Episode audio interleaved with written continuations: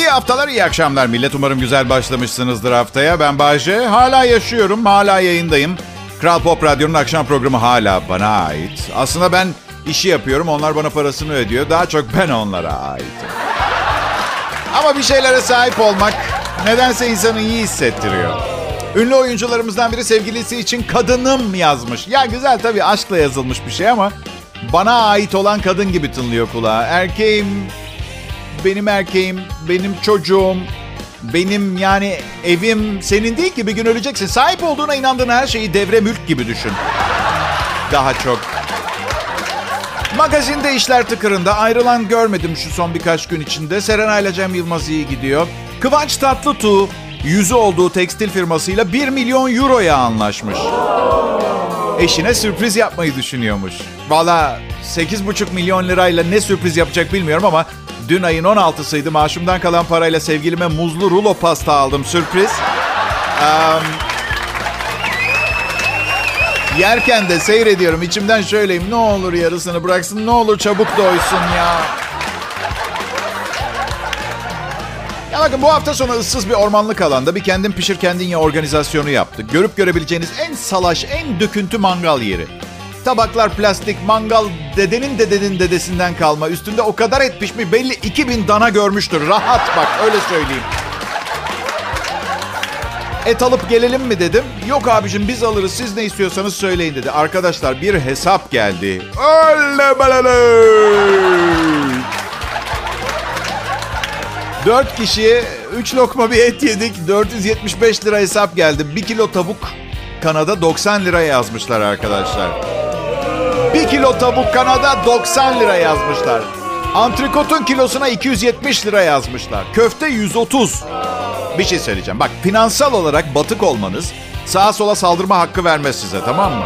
Eğer bir sorun varsa aile gibi çözeriz, birbirimize zarar vererek değil. Kıvanç Tatlıtuğ'a değil sözlerim. Siz yiyin, afiyetler olsun. Rahat rahat ya, problem yok, yiyin. Hafta sonu İstanbul'da çok trafik vardı. Bu köprüler fena tıkanıyor. Geleceği görebiliyorum. 12. köprünün temel atma töreni yapılıyor. İstanbul 67 milyon kişi. Ha bence kaldırır. Yani bugün de 20 milyona gücü yok ama kaldırıyor mu? Bence kaldırıyor. Eyvallah. Peki. Trafik sıkışıklığını kötü bir arkadaş gibi görüyorum. Yani alıştık artık dandikliğine trafiğin. Hani böyle 4 yaşından beri arkadaşın vardır bir tane. Alkol problemi vardır. Pisliğin teki olmaz. Ama arkadaşındır ya hala. Anlatabiliyor muyum? Trafik de öyle benim için. Arkadaşım, ne yapayım? Yani ben motosiklet kullanıyorum. 11. yılım. 150 bin kilometreyi devirdim motor üstünde arkadaşlar. Aa, evet. Ama bazen sevgilimin saçı bozulmasın diye hala arabayla çıkıyoruz ve benim trafikle bir problemim yok. Alıştım, biliyorum. Bu böyle yani, anladın mı? İstanbul trafiğini beğenmiyorsan git başka yerde yaşa, anladın mı? Bütün büyük metropollerde trafik leştir. New York'ta, Los Angeles'ta. Şimdi trafik sıkışık ve benim trafikle ilgili bir problemim yok. Ama mesela arkamdaki araba henüz trafikle psikolojik savaşını çözememiş. İşte o zaman problem. Bana korna çalıyor ama direkt bana çalıyor. Sanki trafik kolektif bir kalabalık değil de trafik benmişçesine.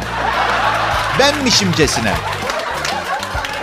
Dat dat gibi değil de daha çok hani böyle sinyalin açık kalmış, kardeş biz de İstanbulluyuz halden anlarız, kapat istersen elektrik yazmasın tarzı bir nezaket kornası falan değil. Elini kornadan kaldırmadan basılan, öndekine ölmeni hem de hemen şimdi ölmeni istiyorum mesajını yollayan bir korna. Umarım yanında oturan kadın Covid'lidir de suratına hapşırır tarzı bir beddua kornası, bilir misiniz? Beddua kornasını. Arkaya dönüp öndekiler var ben ne yapayım tarzı bir savunma işareti dili kullandım. Kornaya devam etti. Bir şeyler söyledi, anlamadım. Şimdi bakın, ben 49 yaşındayım. Güzel bir hayatım oldu. Zenginlik, güzel kadınlar filan. Tatminim yani, bu zamana kadar olan kısımda yaşayacağımı yaşadım. Bu yüzden arabadan çıkıp yanına gittim.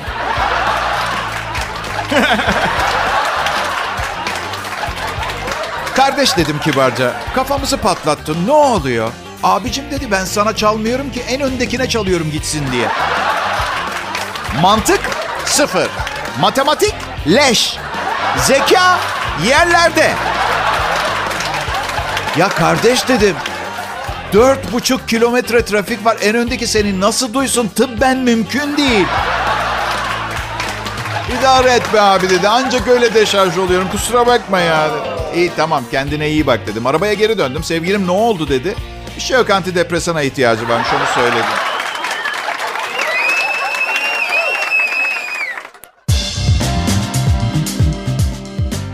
Selam dinleyiciler, umarım her şey yolundadır. Burası Kral Pop Radyo. Ben akşam sunucularıyım. Ses tonumun çok iyi olduğunu söylüyorlar. Yani ben pek inanmıyorum sesimin güzel olduğunu ama sadece reklam dublajından bir servet yapınca insan tabii ister istemez inanmaya çalışıyor. Ya servet mervet hikaye. Bazı insanlarda para durmuyor. Ben mesela paraya karşı teflon gibiyim. Yapışmıyor. Olsun Bay J, biz seni yine de seviyoruz. Ya ben hak etmiyorum bu sevginizi aslında ya, ama yine de teşekkür ederim, güzel. Bu arada yine de seviyoruz seni diyorsunuz ya, yani senin bu savurgan, eli açık, parayı tutamama haline rağmen gibi. Çok pardon, size ne benim paramı ne yaptığımdan, hani eşit olarak size dağıtsam daha mı çok sevecektiniz? Her neyse.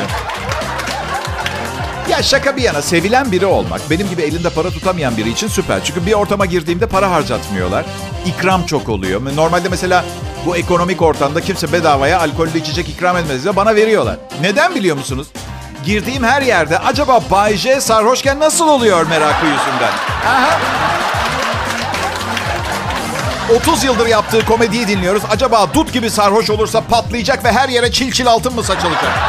Bak, meraka bak. Evet, içimde tutuyorum servetimi. İçince dışarı çıkıyor. Ya ne olacağım ben? Ya ne olacağım? Ya bak şöyle, ne olacak? Yani ne olabilir ki yani, anladın mı sarhoş olduğum zaman? Ben olmasaydımdan farksız ol. Duygusallaşıyorum. Her zaman konuşmadığım şeyler konuşuyorum. Ve gecenin sonunda kim istiyorsa beni nereye istiyorsa götürebiliyor. Bu yani normal tepkileri. İşte atıyorum çıkarken dükkan sahibine seni her zaman seveceğim falan gibi. Saçma sapan şeyler yani. Uzaylı değilim. Metabolizmam da sizinkiyle aşağı yukarı aynı. Nasıl metabolizmam Bay J? Covid bulaşmayanından. Aa be bebek. Bakın ben işim gereği de anormal derecede sosyal bir insanım. Şimdiye kadar bulaşması gerekirdi. Virüsü ürettikleri laboratuvarda herkesi dahil edememişler. Ya da dünyada nüfusu azaltmaya çalışırken radyo sunucuları elzem sayılmış. Olmazsa olmazlar listesinin başında yazıyormuşuz değil mi? 1. Radyo şovmenleri. 2. Doktorlar. 3. Mühendisler. Ben katkı maddesi kullanmıyorum. 10 yıldır kullanmıyorum. Alkollü içeceklerin yaratıcılığıma engel olduğuna karar verdim. Hiçbir faydası olmuyor. Ben Covid bulaşmasın diye ellerimi dezenfekte ettiğim şeyi içeceğim mi yani? Bu muyuz? Ha? Ama gençken çok takıldık tabii. Ünlü değilken kızları tavlamak için çok uğraşırdım. Zekice şakalar yap, temiz giyin, bakımlı ol, güzel kok, düzgün ol filan. Hayır, olabilsem olurdum, olamıyordum. Olduğum halimle beni kabul edenlerle beraber oluyordum. Ben gibi tiplerle. Sonra ünlü olunca ben aynı bendim yine. Ama nedense birçok insan birdenbire altın kaplama olduğumu düşünmeye başladılar. Çok saçma. Krallar, papalar, imparatorlar, dünyayı kasıp kavuranlar. İnsan dedim mi hepsi aynı. Yiyoruz, içiyoruz, tuvalete gidiyoruz. Yalansa yalan deyin arkadaşlar. Egal, her neyse. Anormal derecede ünlü, feci derecede komik Bay J şimdi Kral Pop Radyo'da canlı yayında. Ayrılmayın lütfen.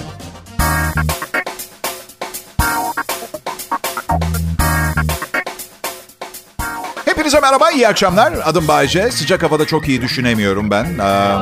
Hatta metabolizmam istediğim gibi çalışmıyor. Bu yüzden düşen mojomu da hesaba katarsak bu saatte şimdi burada canlı yayında tam zamanında işimin başında olmam bir sürpriz olmamalı. Hareket yok hayatımda o anlamda. Yani buraya geldim onun yerine. Hareket yerine buradayım.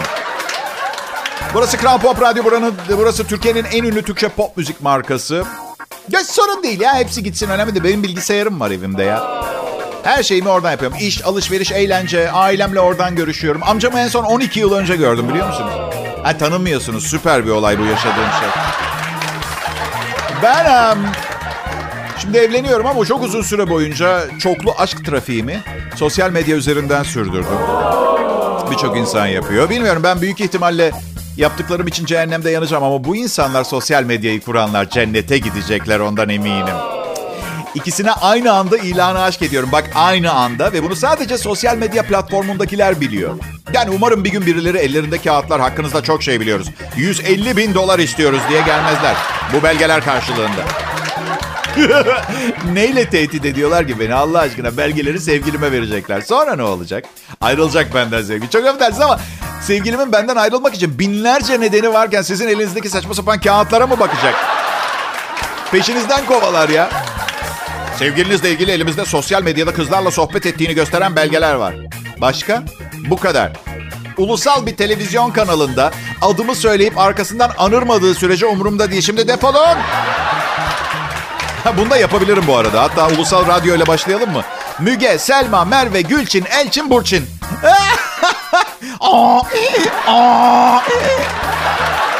Eşekte yalnız çok ciddi bir problem var. Issız bir adaya bırakmak gerektiği kanısındayım. Geçtiğimiz yıllardan birinde gazetede Bill Clinton'ın açıklaması vardı. Vallahi diyordu, AIDS'ten kurtulmak ve korunmak istiyorsanız inancınız ne olursa olsun sünnet olmak zorundasınız diye. Evet, ben çok küçükken sünnet oldum.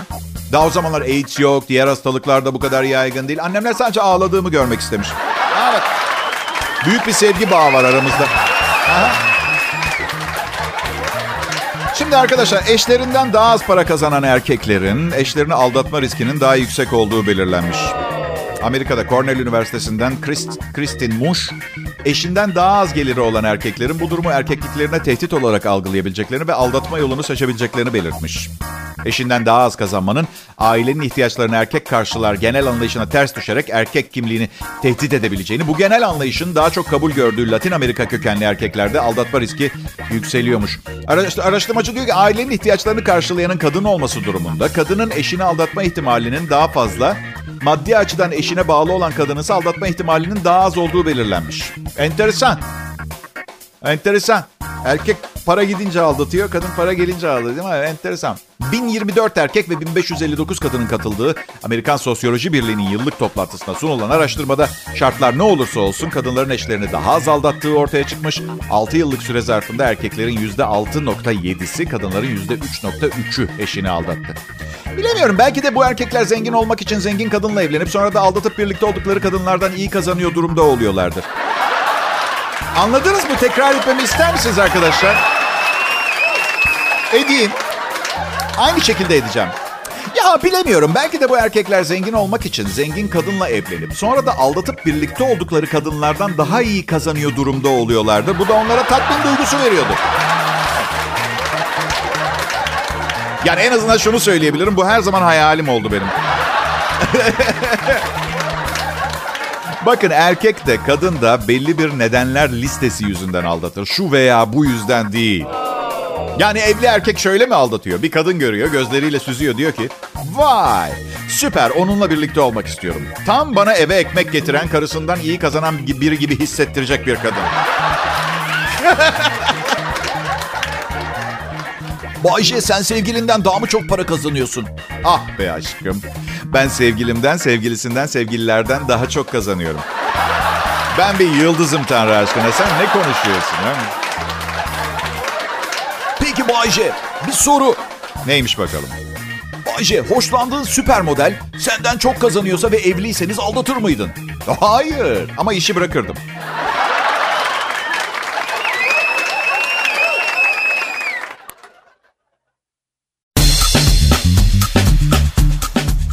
Bugün ve daha önce yaşadığım bir olayı sizlerle paylaşıp insan anatomisini belki bambaşka bir açıdan biraz daha iyi tanımamızı sağlamaya çalışacağım.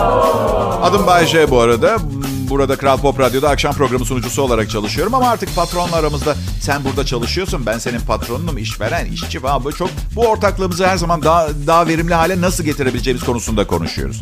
Ben artık maaş zammımı falan da karışmıyorum. Finans bölümü işte IMF kredi desteği falan hallediyorlar. Onlar baştan çaresine bakıyorlar. Benim bu havadan nefret ediyorum arkadaşlar. Şaka ediyorum. Duygum bu kadar güçlü değil. Sadece çok fazla su, anlatabiliyor muyum? İçme veya çeşme suyu değil. İnsan suyu çok fazla. İnsan suyu. Aqua humana. Bir de hafta sonu Antalya'daydım. Oradan geldim. Afrikalı yanımda albino gibi durur. Evet. Şehirde sırıtıyorum. Zaten çingene genlerim olduğu için karanlıkta neredeyse görünmüyorum diyebiliriz. Artık şimdi şirkette sanki çok zenginmişim de program dışında sadece tatille geçiriyormuşum zamanımı gibi bir izlenim oluyor. Nasıl bu kadar yanabilir bir insan? Dünyanın en iyi ülkeleri açıklanmış. Sıralamalar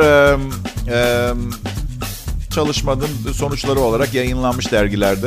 Liste, Amerikalıların bazı zamanlarda düşündükleri kadar da kötü durumda olmadığını ve aynı zamanda bazen istatistiklerin söylediklerinin yarı yarıya doğru olduğunu gösteriyor. İşte zaten bildiğiniz bazı gerçekler. En iyi ülkeler genelde küçük, zengin, güvenli ve soğuk ülkeler oluyor. Yani İskandinav ülkeleri. Sıralama şöyle. 1. Finlandiya, 2. İsviçre, 3 İsveç, 4 Avustralya, 5 Lüksemburg, 6 Norveç, Kanada, Hollanda, Japonya, Danimarka, Amerika, Almanya, Yeni Zelanda, İngiltere, Güney Kore, Fransa, İrlanda, İsrail.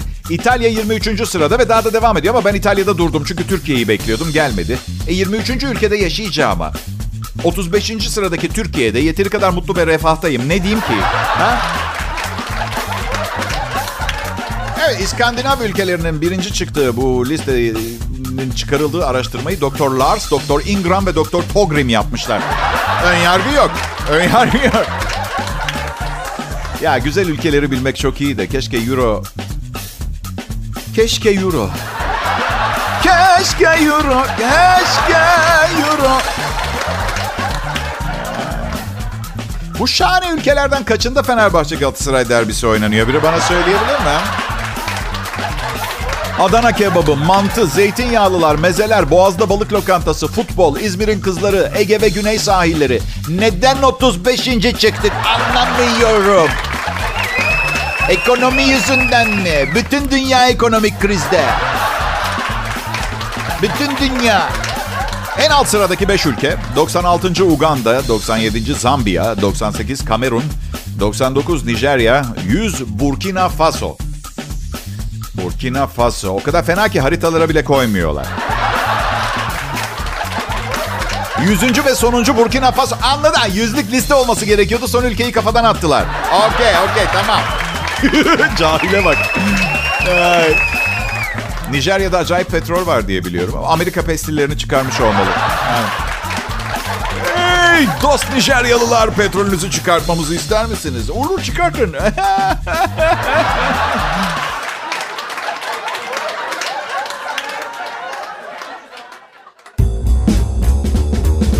Hey, selam hepinize. İşte Bay J'nin şovu bu saatlerde Türkiye Akşam Radyosu'nda Türkçe pop müzik dinleyenlerin ilk tercihi olmuş durumda. Buradan sonra sadece düşüş olabilir benim kariyerim için. Çünkü daha fazla nasıl yükseleyim radyoda ben? Anlatabiliyor muyum? En yukarıda oturuyorum. Ve bunu kasılmak için söylemiyorum. Yani radyoda şöhretim merdivenlerini tırmandım, bitti. Şimdi kariyer değiştirmek zorundayım. Çünkü hayata meydan okuyacak yeni bir şeylere ihtiyacım var.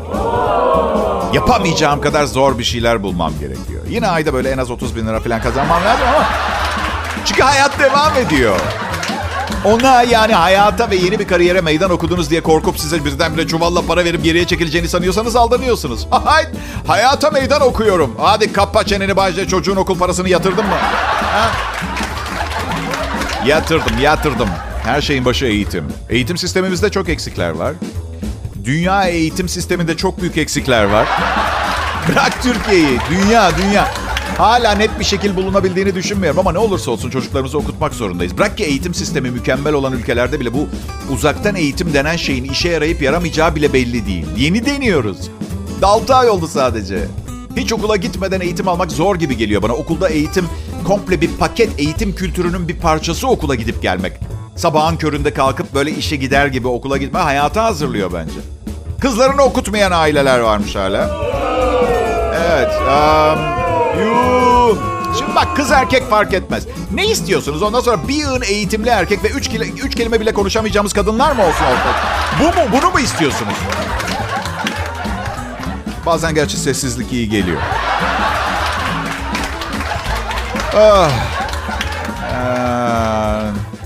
Sessizlik iyi geliyor. Ama hayır ilk söylediğimde şeyim ben, ısrarcıyım. Çünkü aşk hayatım devam etmeli, siz de kabul edersiniz. Ama ya diğer yanda evlilikte konuşma olmasaydı her şeyin ne kadar daha iyi gidebileceğini bir düşününce. Bilgisayarım süper. Bilgisayarım bana cevap vermiyor. Yani en azından ne bileyim sohbet odasına girip ben ona cevap vermesini söylemediğim sürece. Nasıl?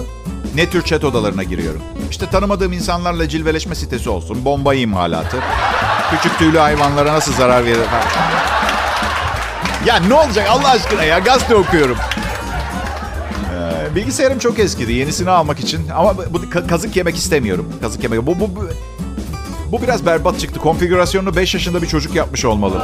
Ya babam dedi ki gel benim bilgisayarcı bir arkadaşım var. Ucuza ondan alalım.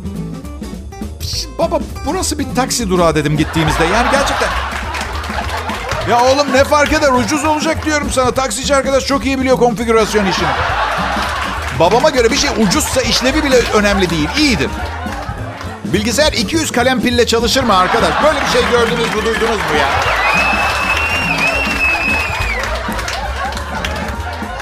Fare verdiler bir tane bilgisayarla beraber. Elimi ısırdı hayvan ya. Anket sevgili dinleyiciler. Yetişkinlerin 1/3'inde oyuncak ayı varmış. Yeni bir ankete göre yetişkin insanların 1/3'inde. Düşünsene 10.000 kişiden 3.333.33 yani bir tane de böyle sadece bir kol oluyor herhalde. Tam insan olamaz 0.33'ten. 6.000 kişiyle anket yapmışlar. Oyuncak ayısıyla uyuyanlar ayıyla yatmanın rahatlatıcı ve sakinleştirici etkisi olduğunu söylemiş. Erkeklerin %25'i hatta ayıyı iş yerine götürdüklerini, ayının onlara evlerini hatırlattığını söylemiş. Ya koca bebek deriz ya, bu adamlar onlar. Oğlum ayıyla uyursan bir kadın arkadaşın evet belki olabilir ama ona asla gerçek bir erkek olduğunu ispat edemezsin. Sen onun aşk ilahı falan olman lazım ya. Bir de oyuncak ayılarıyla konuşuyorlarmış. Ya ki bence çok anormal değil. Ayı da konuşuyorsa iyi bir akıl hastanesinde bazı vidaların yerine takılması. Evet. Bazısı tüylü oyuncak ayısıyla uyumayı tercih ediyor.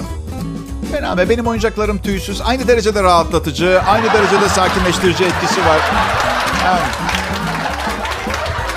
Benim bir tane doldurulmuş geyiğim var. Ayı kadar iyi ama yatağa başkası sığamıyor. Evet.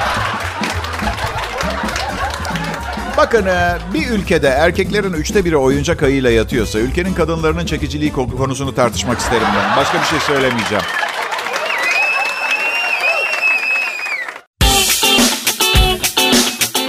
Kral Pop Radyo'da pazartesi akşamı keyfimizi yerine getirmek için Bay J ve arkadaşları canlı yayında. Hadi toparlayın kendinizi, öyle süklüm püklüm durmayın. Yarın haftanın son çalışma gününden önceki 4. gün. Koca bebekler. Sonra tatil. Sonra dünya kazan. Siz kepçe, ne isterseniz yapabilirsiniz. Hem mutsuz olmanız için hiçbir sebep yok. Çünkü ben çok mutluyum. Bay J adım. Bu harika pazartesi akşamında sizlere yapabileceğiniz şeylerin sınırsız olduğunu hatırlatmak istedim. Tek yapmanız gereken tek olmak. Tek olmak. Dün annemle tartıştık biraz. Bir yere gittik, dönüşte dedim ki bence doğru dürüst evlilik yoktur. O da var dedi. Benim etrafım dolu doğru dürüst evlilik. Ya anne dedim. Senin etrafındaki en genç çift 80'lerinde. Artık ilişkileri bozulamaz. İlişkileri ölür ancak onların. Benim etrafımda genç tayfadan her gün birileri boşanıyor. Yapma Allah aşkına. Kulakları ve gözleri kapatmanız gerekir evlilikte dedi. Sadece o kadar değil anne dedim. Kilit vurman gereken o kadar çok şey oluyor ki evlilikte. Evet. Biliyorum. Pek annemle konuşmam müsait olmayan şeyler ama üstüme gelince kedi gibi saldırıyorum. Ne yapayım? Şeyi sormak istiyorum. Ya ben 29 senedir programlarında anlattıklarıma rağmen hala uçağa binmeye devam ediyor musunuz siz? Gerçekten yani şakayla karışık korkutuyorum çünkü. Şaka yapıyorum zaten. Hadi benim istiyorsanız. Ben de kullanıyorum sık sık. Ya kullanıyorum derken keşke ki ben kullansam. Adamın biri kullanıyor. Ve psikolojisinden emin olmadığım biri. Çünkü yüzlerce pilot var. Muhakkak bazılarının dırdır yapan eşleri olsun. Ne bileyim gelin diye bunu mu getirdin bize diyen bir annesi. Bir gece önce saçma sapan bir sebepten 2 saat vır vır konuşmuş başında. Anevrizmanın eşiğinden dönmüş adam. Kan pıhtısı biz uçakta havadayken tıkasa bir yeri. Önemsiz bir yeri bile olsa hani ne bileyim öldürücü kalp falan gibi değil de gözüm hiçbir şey görmüyorum, gözlerim. Hepimiz öleceğiz.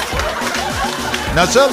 Yardımcı pilot mu? 2. pilot. Hadi yapmayın. Bu pilot sıkıntısında siz gerçekten 2. pilot diye pilotun yanına koydukları herkesin uçak kullanmayı bildiğini mi zannediyorsunuz? Yapmayın. Bana bile teklif ettiler. Hani ağzını iyi laf yapıyor. İnsanlara uçak düşerken aslında başka bir şey yaşıyorlarmış hissiyatına şey yaparsın. Her neyse bugünkü uçak mevzumuz klozetler. Sifona basınca basınçla çekiyor ya. Ne var ne yok çekiyor. Biraz sert gelmiyor mu size de arkadaş o basınç? Gemilerde de var. Kruz gemilerinde. Bir keresinde beni de beraber çekecek diye korktum. Başka bir kamerada çıkacağım düşünsene. Selam siz duşunuzu alın ben popomu temizleyip gideceğim. Bu arada sifonu çekerken klozete oturmayın. Ya da en komik şey demiş. Şu sifonu bir daha çeker misiniz? Odama geri döneyim ben.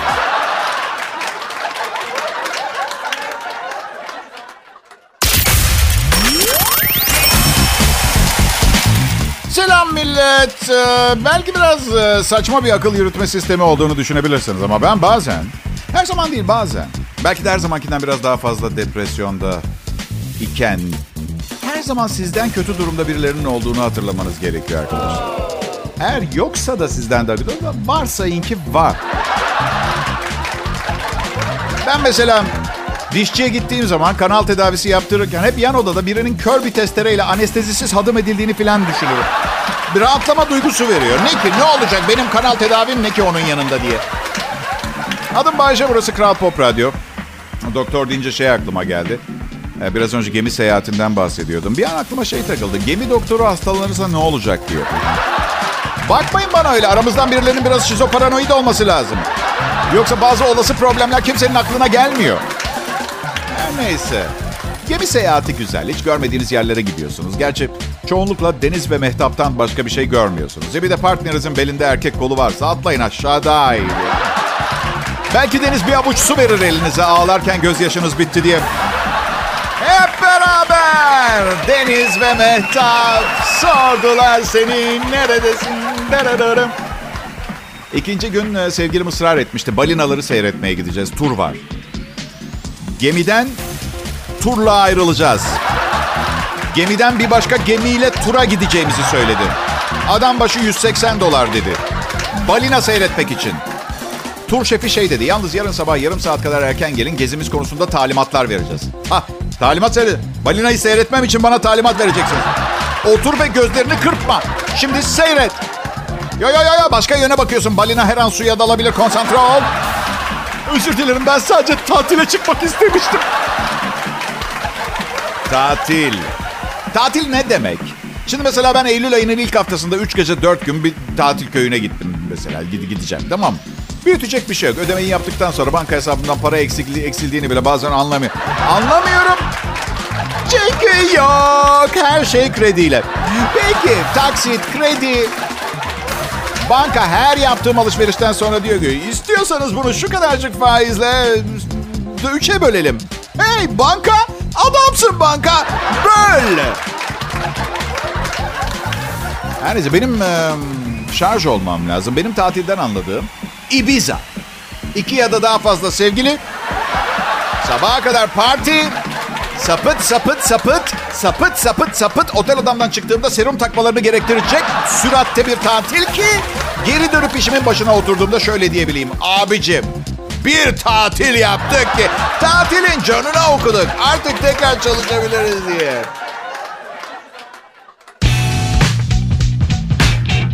Arkadaşlar selam. Radyo sunucusu Bay J'yi dinliyorsunuz. Ben Kral Pop Radyo'da çalışıyorum bu dinlediğiniz frekansta. Bu benim, yani 29 senedir bu işi yapıyorum ama bu benim 15. işim filan. Daha önce iş görüşmelerinde çok yanlışlar yaptım ama en büyüğü hangisiydi biliyor musunuz? Bir kadın patron adayıma yürüdüm biraz ya. Evet. Ama kibarca, yani beni bilirsiniz bir kadına nasıl davranılması gerektiğini bilen bir centilmenim ya. Daha iyi biri değil mi? Ama sanırım bir şeyde kaybettim. Şimdi fast food restoranda hamburger hazırlamada çalışacaktım. Belki biraz yükseklere oynamış olabilirim açık söyleyeyim.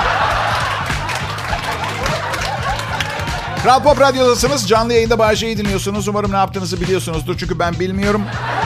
Hiçbir zaman bilmedim.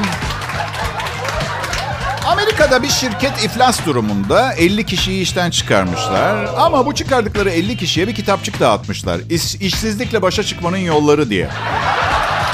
Ama teşekkürler. 4 sayfalık kitapçıkta finansal sıkıntıya hazırlanmak adlı kitapçıkta ikinci el giyim mağazalarından alışveriş öneriliyor. Çıktığınız kızı sahilde yürüyüş veya ormanda bir gezintiye götürün diyor. Ve asla çöpte gördüğünüz ve ihtiyacınız olan bir şeyi çekip çıkarıp evinize götürme konusunda utangaç davranmayın demişler. Ama bu gerçekten çok çirkin. Tabii arkadaşlar bana çok garip gelmiyor. Çünkü radyo sunuculuğu yaptığım ilk 10 yılım bunları yaparak geçti. Güzel bir his.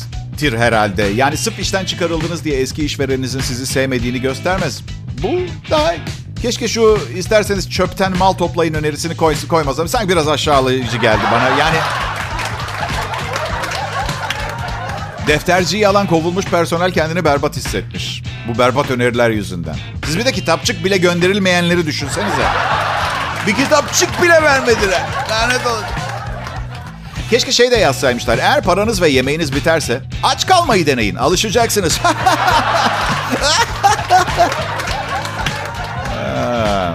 Bu hikaye bu kadar ortalık yerde olduğuna göre anladığım kadarıyla şirket halkla ilişkiler departmanındakileri de işten çıkartmış. Aman ya, ölümlü hayat. İki dakika gülüp eğlenmeye çalışın ya. Ben de bir gün kovulacağımı biliyorum. Bu yüzden hazır olmak için zamanı geldiğinde psikoloğa gidiyorum düzenli. Bunda utanacak bir şey olduğunu da düşünmüyorum. Psikologlara sadece deliler gitseydi batarlardı be. Her neyse. Ben de cinsel üstünlük kompleksi olduğunu söyledi. Yani size bir şey söyleyeyim. Beni tavlayamayan herkes aynı şeyi söylüyor. Bakın, keşke klonlama yapılabilseydi ve benden birkaç tane olsaydı ama maalesef sadece bir kişiyim. Bir rakamla bir, yazıyla bir. Ve seçim yapma hakkımı saklı tutuyorum. Evet arkadaşlar, erkeklerin yaz aylarında yaptığı en büyük giyim kuşam yanlışları. Bir siteden bir haber. Erkeklerin yaptığı moda hataları. Bir sandalet altına çorap. Korku filmi gibi. İkincisi slip mayo. 3 kısa kollu iş gömleği. 4 atlet. 5 bronzlaştırıcı krem kullanmak. Ağustos'un sonuna geliyoruz. Çok sağ olun be bu bilgileri şimdi verdiğiniz için. Ne yapayım ben bu sandaletle siyah çorapları şimdi? Ha? Bir de hafta sonu Antalya'da vakit geçirdiğim tatil köyü sakinlerinden tangam için özür diliyorum. Gerçi ben ne diyorum, sanki kıllardan tangayı gören olmuş gibi. Yani sandalet altına çorap, yani ne diyeyim bilmiyorum. Gerçekten o kadar çok insan mı 70 yaşında Hollandalı turistlere benzemeye çalışıyor? Niye böyle bir şey yapıyorlar anlamıyorum. Bir de unutmayın, siyah ayakkabıya beyaz çorap, beyaz ayakkabıya siyah çorap.